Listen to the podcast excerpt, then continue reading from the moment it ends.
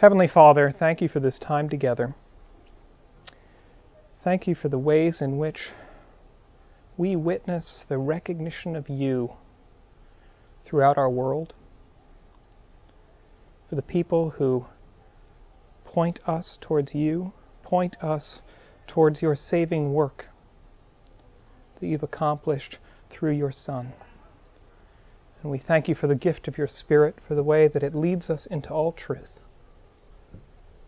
Ask that you'd be present in this moment. Open our ears. Help the teacher. All these things in Jesus' name. Amen. Okay. So, uh, a quick show of hands. Candlemas? Anyone? Did anyone cheat and look up what Candlemas was before? it was yeah, it was in the purple sheet. Um, but what, does anyone know what it is? That's good. I mean, I thought I would go for something strange sounding, and then uh, that exactly. What is this? What is this guy talking about? Um, well, Candlemas is just the uh, name in the Anglo-Saxon world for the presentation of Jesus in the temple, um, which we hear about in the Gospel of Luke. So I'm going to just uh, read that Gospel. Um, but but first, I should explain that there's there's a lot of different names for it. Um, uh, in the Roman Catholic Church, it was known for a long time as the Purification of the Blessed Virgin Mary, and we'll talk a little bit about that. Um, and in the East, it's known as the Feast of the Encounter. Um, and uh, if you remember this episode of when uh, Joseph and Mary come to the temple with, with the baby Jesus, um, Simeon uh, recognizes uh, Jesus to be the salvation that he was promised before. Someone told me that they taught a youth group on this, and they said Simeon had a bucket list, and on his bucket list was to see the Lord, um, and he did um, in his life before he died. So. Um, it, particularly in the Roman Catholic tradition, the names have changed. Uh, the earliest uh, examples in Rome, it was known as the uh, Feast of Saint Simeon. So the focus was on Simeon. Uh, then it gradually changed to be referred to as the Purification of the Blessed Virgin Mary. Um, and then after the first, Vat- uh, the Second Vatican Council, excuse me, um, it was changed to be uh, the presentation of our Lord. Um, so all this confusion about different names and what does all this mean points to the kind of fraught place this particular um, story has in terms of how we honor it in the church. Um, and I think that that tells us a lot about the story. Um, thinking about those tensions, about what is the focal point here. But the first place, I think, to begin is, is, is with the scripture. So, this is uh, Luke, second chapter, beginning at the 22nd verse. And when the time came for their purification according to the law of Moses, they brought him up to Jerusalem to present him to the Lord. As it is written in the law of the Lord, every male that opens the womb shall be called holy to the Lord. And to offer a sacrifice according to what is said in the law of the Lord a pair of turtle doves or two young pigeons. Now there was a man in Jerusalem whose name was Simeon. And this man was righteous and devout, looking for the consolation of Israel, and the Holy Spirit was upon him. And it had been revealed to him by the Holy Spirit that he should not see death before he had seen the Lord's Christ. And inspired by the Spirit, he came into the temple. And when the parents brought in the child Jesus to do for him according to the custom of the law, he took him up in his arms and blessed God and said, Lord, now lettest thou thy servant depart in peace, according to thy word. For mine eyes have seen thy salvation, which thou hast prepared in the presence of all peoples, a light for revelation to the Gentiles, and for glory to thy people Israel.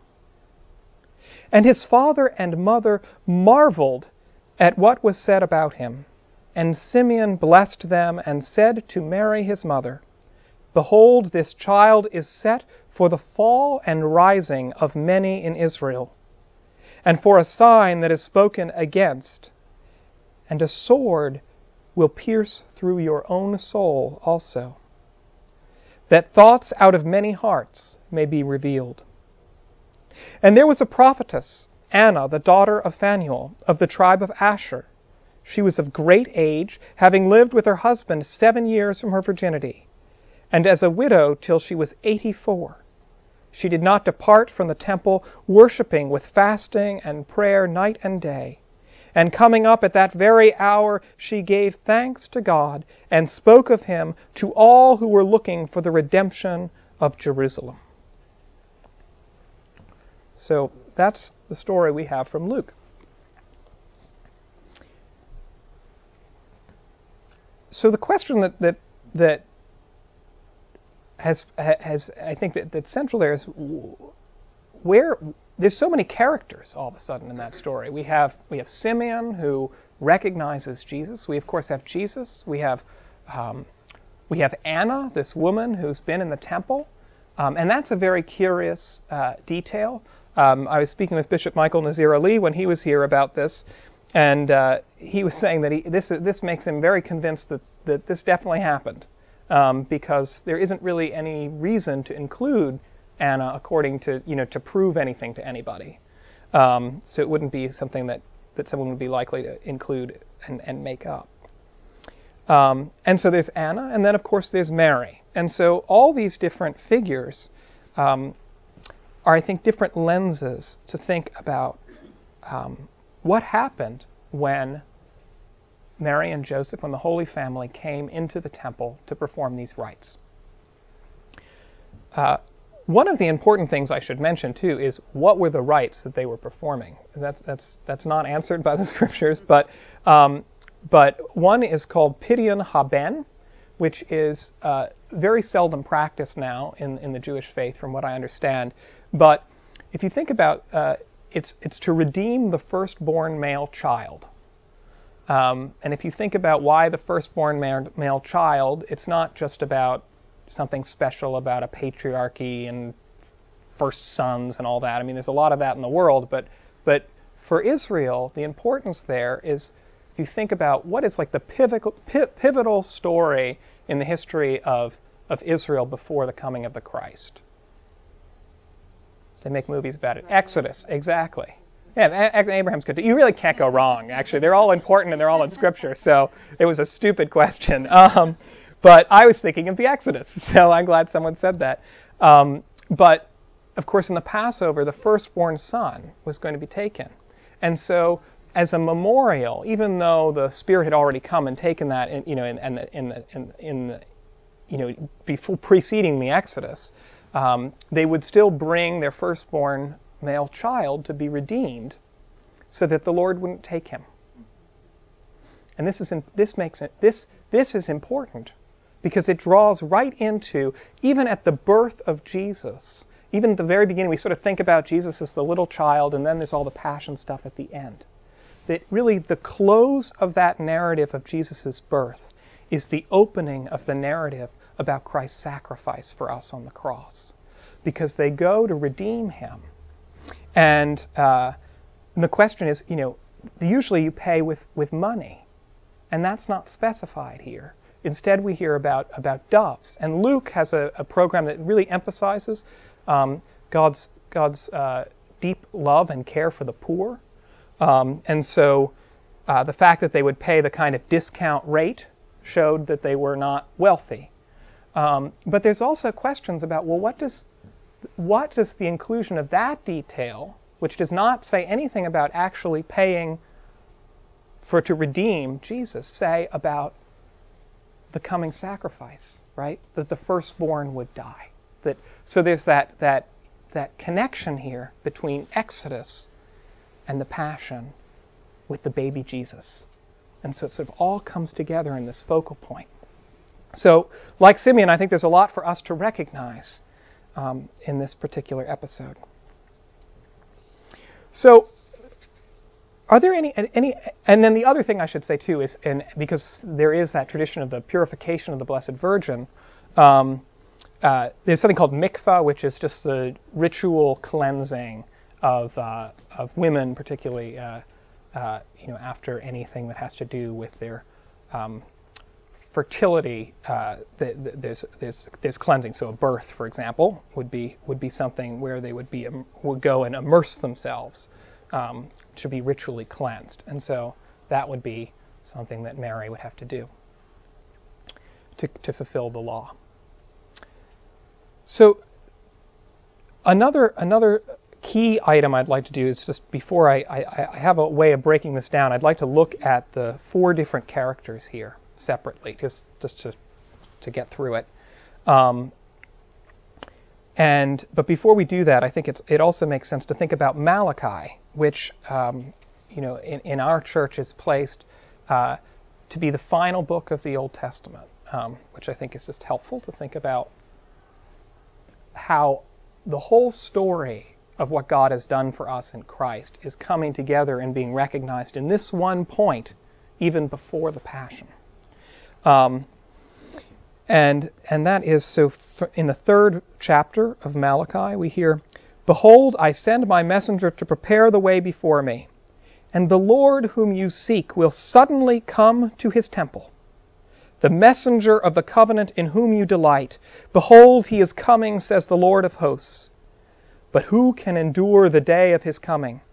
And who can stand when he appears? For he is like a refiner's fire, and like fuller's soap. He will sit as a refiner and purifier of silver, and he will purify the sons of Levi, and refine them like gold and silver, till they present righteous offerings to the Lord. Then the offering of Judah and Jerusalem will be pleasing to the Lord, as in the days of old and is in the former years. So, and that's a, a common theme throughout um, uh, a lot of the, the, the minor prophets of uh, God restoring the temple, um, of the Lord returning to the temple. And so here we see God coming into the temple and returning in a surprising and sudden way. You know, it's just a baby, and yet these these these people, Simeon and Anna, recognize what's going on here, and they see that the prophecy is being fulfilled even then at the very beginning. Um, so let me. I like pictures. Um, this is a 15th century um, illumination from Normandy, and it shows this scene. So we have here um, the the priest of the temple. Um, well, actually, that may be Joseph, but um, this is Anna, and then we have Simeon, and then there's a handmaiden who is carrying. Can't quite see it, but the but the offering, the the peasant offering that they have to to perform this. And if you notice that right here, this you know, I'm not making all this up. um, I'm certainly not the first person to think about this, but you see the way that this this this artist has has rendered this scene. Jesus is spreading out his arm, and Anna is pointing to her palm in a way as if to as if to, to, to make the connection that here we see the coming sacrifice of Christ on the cross.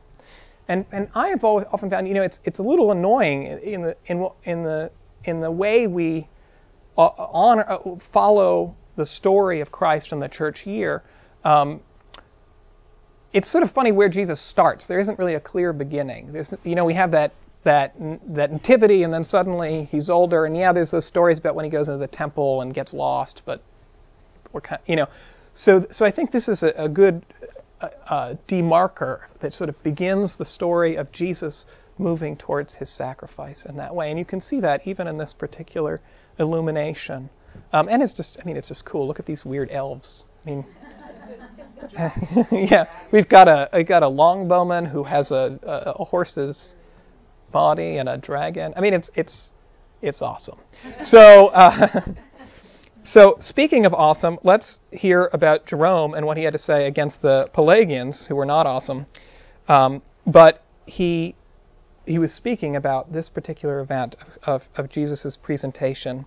And he said, All heretics have gone astray, but not understanding the, by not understanding the mystery of his nativity. The statement, He who opens the womb shall be called holy to the Lord, is more applicable to the special nativity of our Savior than to all the men for Christ than, to, than, than that of all men. For Christ alone opened the closed doors of the womb of virginity, which nevertheless remained permanently closed. So, um, there's a sense in which um, saying he who opens the womb, that's the way they refer to the firstborn. But how remarkable that a birth would open um, in, in a way that, uh, that, that's unique because of the virgin birth. Um, and we see here a, a, a, particular focus on, on the specialness of Christ in that, in that particular um, in that particular narrative. So, thinking about Simeon, um, Augustine, and, and remember that in, in, in Rome, I, I should have said this earlier, I didn't. Um, the, uh, the dates of when this was actually celebrated, um, I, I, kind of go into a little bit of liturgical detail because I think it's helpful to think about how the story becomes honored. I find that useful. Um, uh, was actually the it was clear that this was celebrated as a special uh, an occasion that was marked specially by the church as early as about the, the middle of the fourth century uh, in Jerusalem. And then by uh, the, the mid sixth century, Justinian, the emperor, had required that everyone that this be a feast. There'd been a plague, and he thought, you know, you know how they were then. Um, so everyone's going to do it now. Um, and you know what? In terms of things that you could have done as an emperor, honoring the presentation of our Lord in the temple is not a bad idea. Emperors do a lot of uh, worse things when they decide that things have gone well. Um, so uh, I bring up that early history because uh, I, I, did mention earlier that the, that the first name for this was the Feast of St. Simeon. Um, and Augustine speaks really beautifully about, uh, about Simeon um, and and what's going on here. And I, and I think it it it invites us in um, to see ourselves in Simeon's place here, as, as recognizing who Jesus is, what the meaning is for us. Augustine writes, "The just Simeon saw him with his heart because he recognized the infant. He saw him with his eyes because he took the infant in his arms. Seeing him in both ways, recognizing the Son of God, and cuddling the one begotten of the Virgin, he said, Now, Lord, you are letting your servant go in peace, since my eyes have seen your salvation. Notice what he said. Since my eyes have seen your salvation. You see, he was being kept until he should see with his eyes what he had already perceived with his faith. He took the baby body, he cradled the body in his arms. On seeing the body, that is, on perceiving the Lord in the flesh, he said, My eyes have seen your salvation.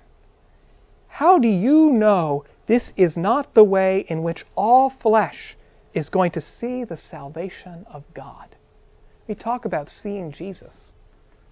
I mean, it was, wouldn't it be crazy if when we get to heaven, Jesus is there as a baby, like that? And how wonderful would that be? I mean, I, I just love that, that window that Augustine has of inviting us to just understand that it's not about any particular property of who Jesus is in his body, although it's important that he had a body, but it's that he is our salvation. And we can behold that at all points of his life.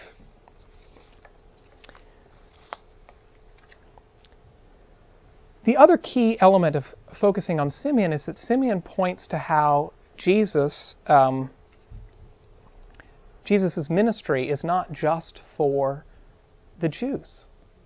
Even at this very beginning, he says, it's, you are, this, is, this baby is a light to enlighten all peoples. And so, again, you know, I, I, I hear a lot of crazy stuff about, about the church that, that, that doesn't make much sense because people want to think that this isn't true, as far as I'm concerned. And, um, and one of them is this attempt to drive a wedge between Paul and Jesus. And this, oh, well, Jesus was just for Jews, and then Paul came along, and he, you know, he was like the, the, you know the the the Ray Kroc who made McDonald's big. You know, he went out and he took the the whole thing to everybody. Nonsense, nonsense. Simeon recognizes at the very beginning of the story that this is not just, it's sure he's the glory of Israel, he's the culmination of all the special things that God has been doing with his chosen people, but that he's for everyone, that he's a light for everyone. Um, and in terms of how this, the, the name Candlemas, it has to do with candles actually, because the way the church would celebrate this in, in the medieval period was everyone would get tapers, you know, candles, and uh, they would go to um, you know, they'd go and they'd go to the church and they'd bless them and they'd cense them with incense and do the things that they liked to do in medieval times, um, which we have since thought better of. Um, and, uh, and, and, and, but the idea was that this particular ceremony, the drama of this, invited the congregation to, to be in Simeon's place, to hold the light of the world and come in. So there's, there's a good impulse there. Well, I've left out Anna. That's wrong of me, um, and and perhaps sexist. But uh, the Venerable Bede is that a name that's familiar? Venerable Bede, great chronicler of, of the English Church, and forgive me for my Anglocentricity here in this presentation, but um, it got complicated when I looked at the German sources. So. Um, uh, interestingly, it got really focused on Mary in a way that um, I wasn't prepared to, to deal with, um, even after the Reformation. Fun fact. Um, but Bede, uh, Bede said this in his homilies on the gospel. He said, What needs to be mentioned too is that deservedly both sexes hurried to meet him, offering congratulations since he appeared as the redeemer of both. And Luke makes, uh, is, is always careful to talk about the role that women played, which again is something that you would only do if you cared about women, which was not culturally dominant at the time. Um, and, and so it's really uh, the inclusion of Anna and explaining her recognition uh, was recognized by the early church as showing how, how it wasn't just that Jesus had taken on a male body, but that his sacrifice was taking on a human body, that, that, that, um, that, that, that, that, that all people, male and female, can be joined to him. Um, uh, in, in, in, his, in his earthly body today as part of the church and that the salvation is for all.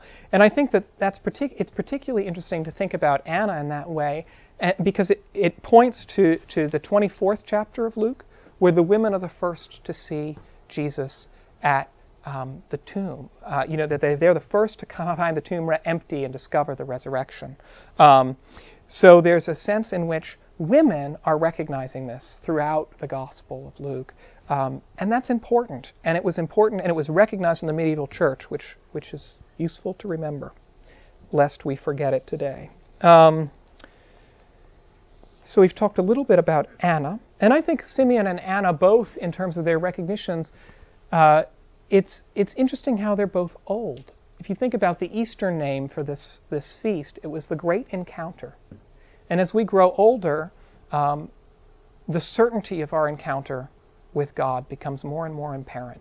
That, that we will have the great encounter. Now, the great encounter may come for me in the next few minutes, in which case I'm sorry because it's going to be awkward. uh, you know, um, so hopefully I won't, I won't, I won't have the great encounter yet, but um, but it'll be great when it happens. Um, and uh, and so I think that the, the emphasis that's placed on their agedness makes sense here.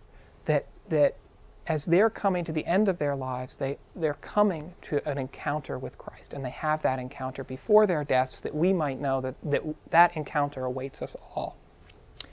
All right. Now, this is the part where I try to see if I can get myself fired from the Advent. Uh, let's talk about the Blessed Virgin Mary. um,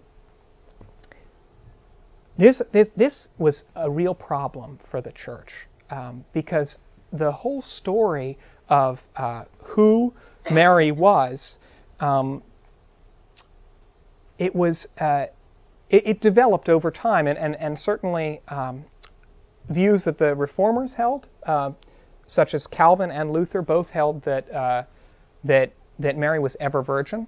Um, that's certainly not something that Scripture requires us to believe.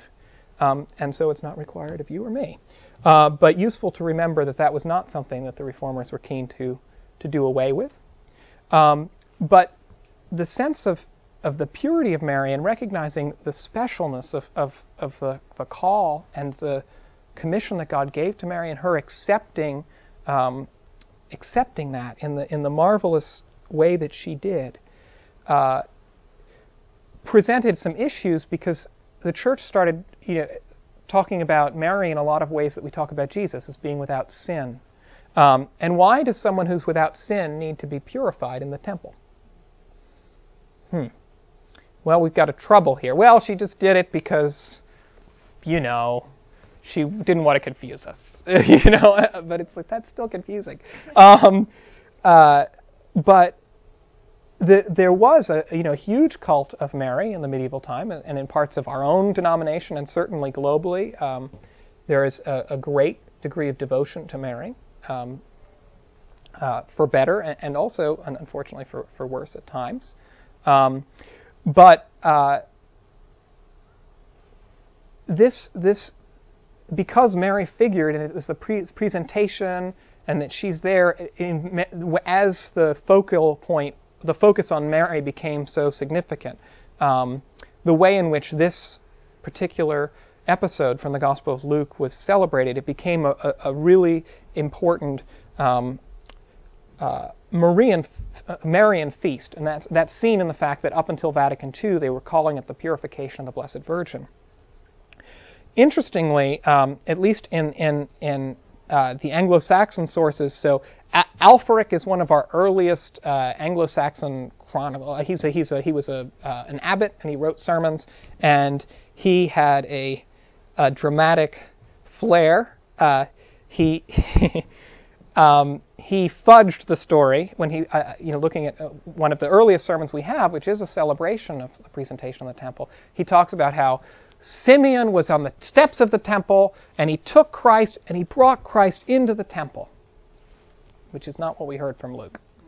Um, but if you think about how they were holding the light and going in, he's thinking of the liturgy and he's explaining the liturgy to people rather than the scriptures, which is something that you know we as, as Reformed Christians want to step back from. And a fun irony, because I can't help myself, uh, the English reformers loved this guy.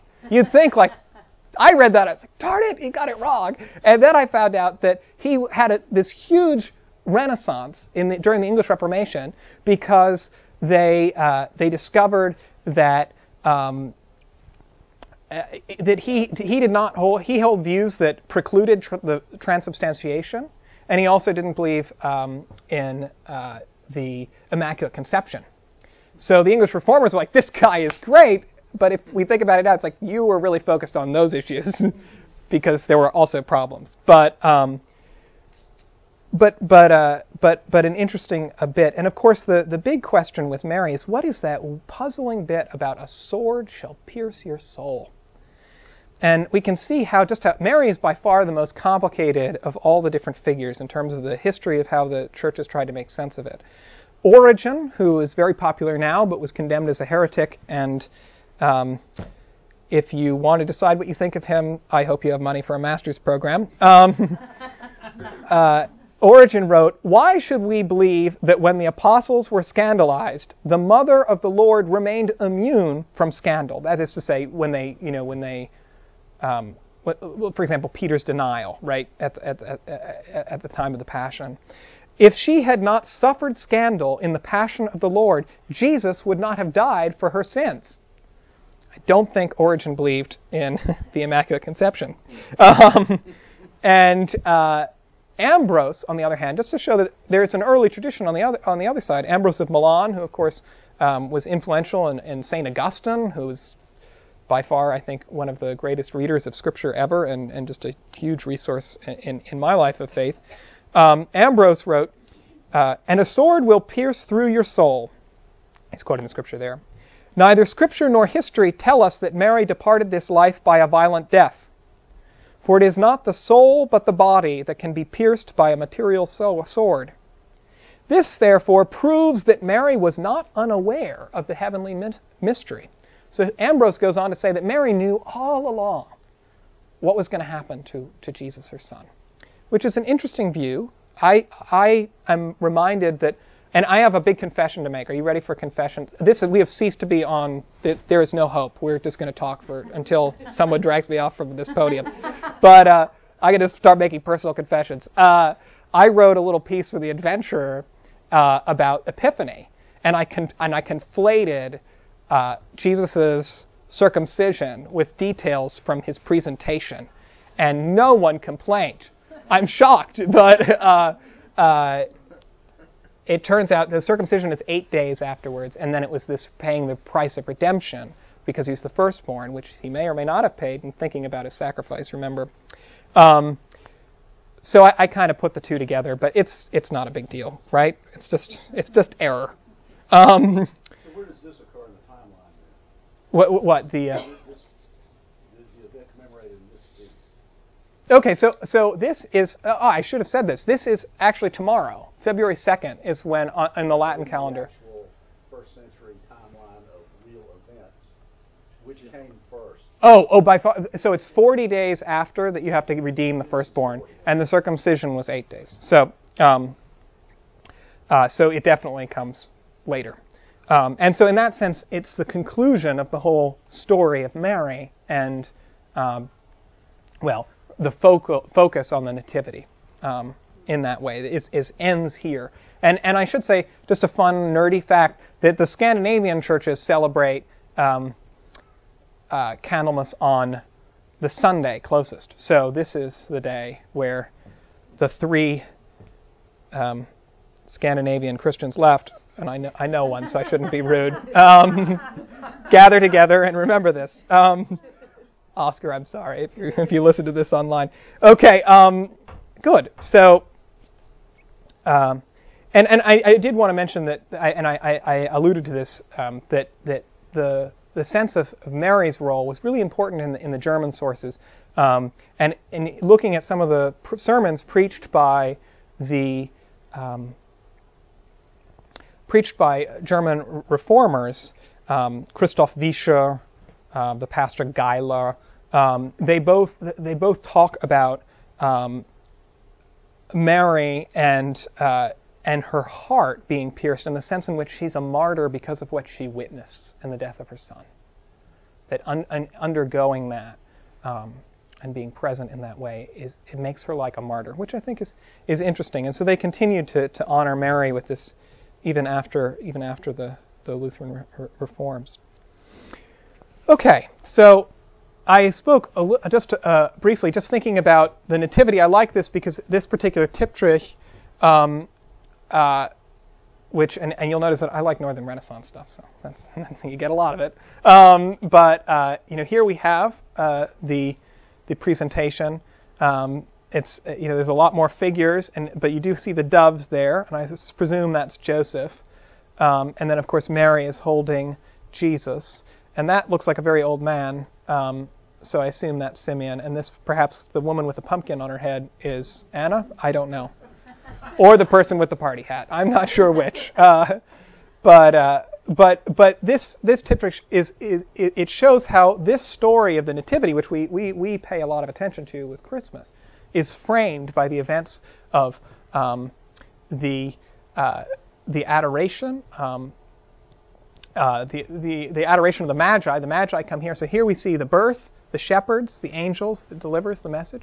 Um, then we have the Magi from the east. You see this uh, this uh, uh, black fellow here is one of them, um, and bringing a gift, and um, and so so so we have Epiphany really in the central piece, and then the presentation. So that whole the, the whole story sort of ends with Candlemas, but Candlemas also opens that new story of of Christ's sacrifice. Okay. Um, and here we see, just in, in terms of this is a, uh, uh, just a, a, view of, of how the procession, you know, with the with different tapers would have looked. Um, so I thought that that would be a useful thing to do. Part of the reason why the, it, I think uh, this survived the Reformation in Germany but did not survive the Reformation in England in the same way was because it was viewed as a as a as a feast of of, of our Lord, um, or a so-called Herrenfest, um, and so. Uh,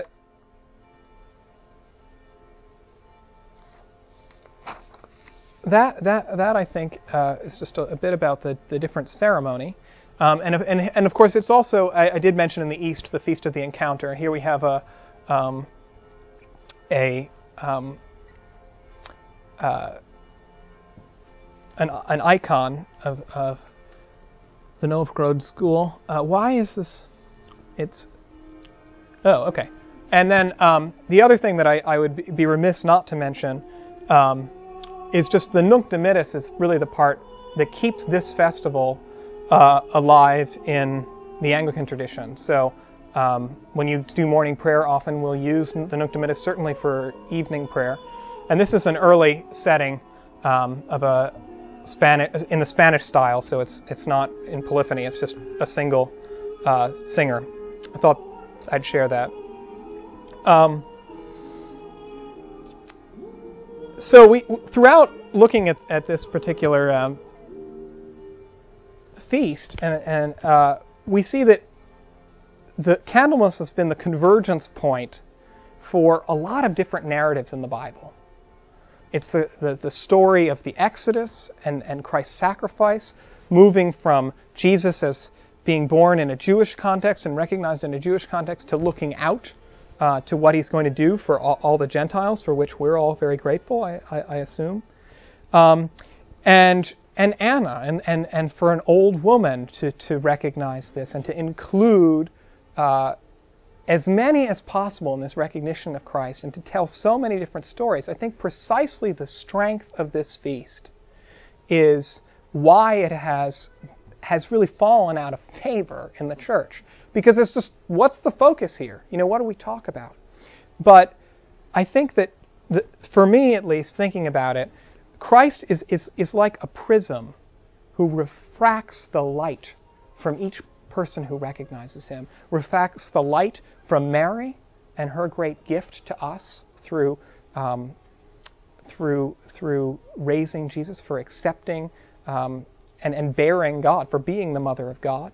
We see that refract, refracted through the light of, of Christ uh, in this. We see Simeon recognizing what this means to the Gentiles, and that is it's almost like it all goes in, and it's just this rainbow of witness uh, including Anna and all those who, who see that.